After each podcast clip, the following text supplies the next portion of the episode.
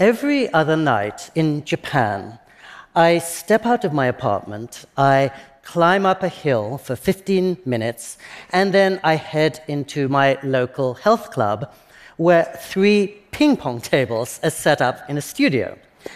And space is limited, so at every table, one pair of players practices forehands, another practices backhands, and every now and then the balls collide in midair and everybody says, "Wow!" Then, choosing lots, we select partners and play doubles. But I honestly couldn't tell you who's won because we change partners every five minutes. And everybody is trying really hard to win points, but nobody is keeping track of who is winning games. And after an hour or so of furious exertion, I can honestly tell you that not knowing who's won feels like the ultimate victory. In Japan, it's been said they've created a competitive spirit without competition. Now, all of you know that geopolitics is best followed by watching ping pong. The two strongest powers in the world were fiercest enemies until, in nineteen seventy-two, an American ping pong team was allowed to visit communist China. And as soon as the former adversaries were gathered around some small green tables, each of them could claim a victory, and the whole world could breathe more easily. China's leader, Mao Zedong, wrote a whole manual on ping pong, and he called the sport a spiritual nuclear weapon. And it's been said that the only honorary lifelong member of the U S Table Tennis Association is the then President Richard Nixon, who helped to engineer this win-win situation through ping pong diplomacy. But long before that, really, the history of the modern world was best told through the bouncing white ball. Uh, ping pong sounds like a cousin of sing-song, like something Eastern. But actually, it's believed that it was invented by high-class Brits during Victorian times who started hitting wine corks over walls of books after dinner. No exaggeration.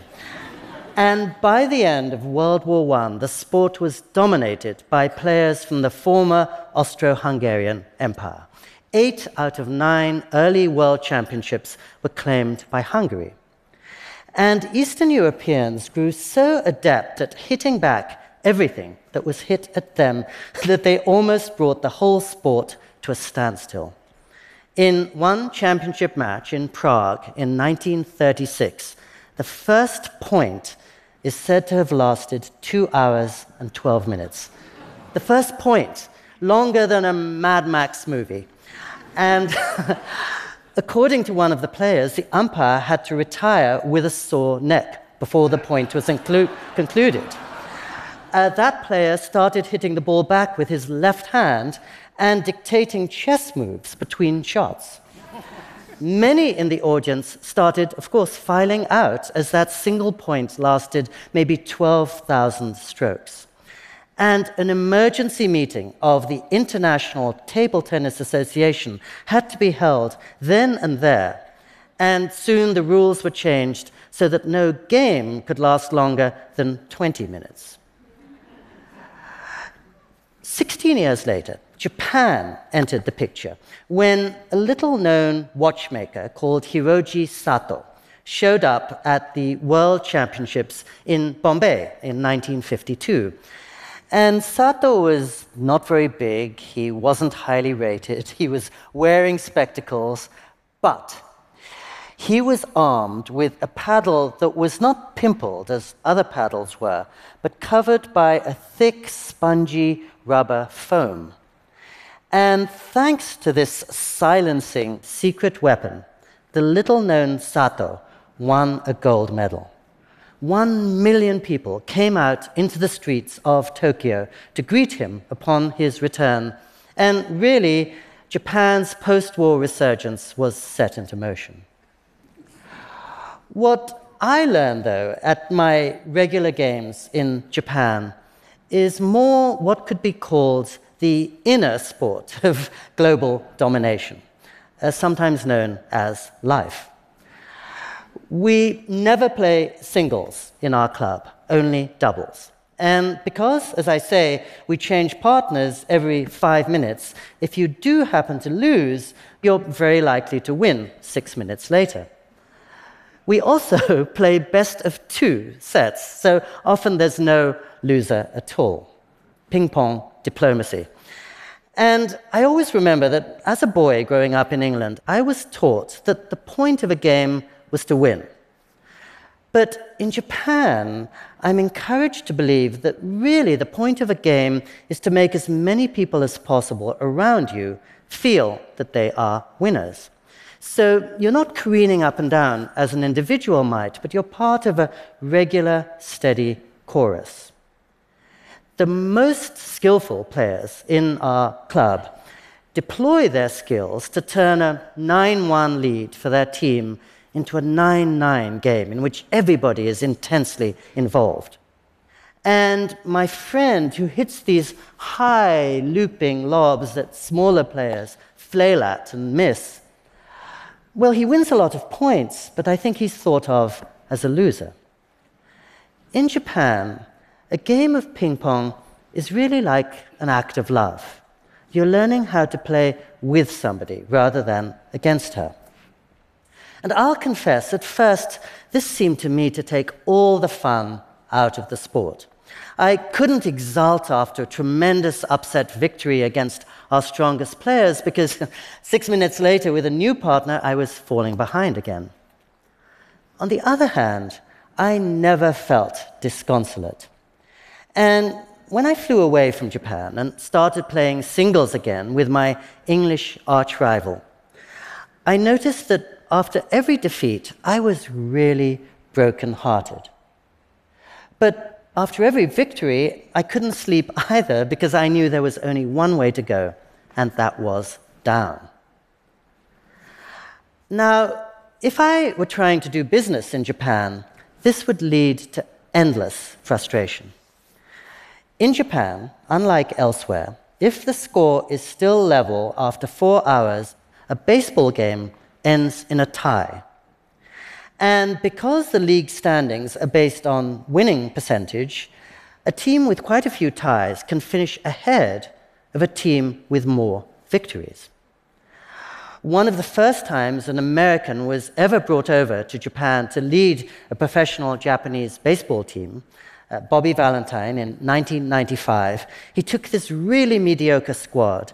He led them to a stunning second-place finish, and he was instantly fired. Why? Well, said the team spokesman, because of his emphasis on winning.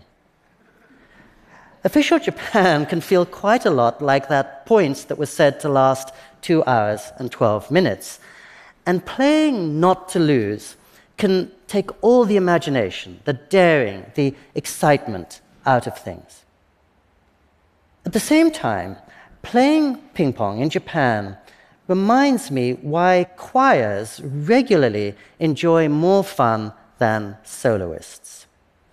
In a choir, your only job is to play your small part perfectly, to hit your notes with feeling, and by so doing, to help to create a beautiful harmony that's much greater than the sum of its parts. Yes, every choir does need a conductor, but I think a choir releases you from a child's simple sense of either-ors. You come to see that the opposite of winning isn't losing.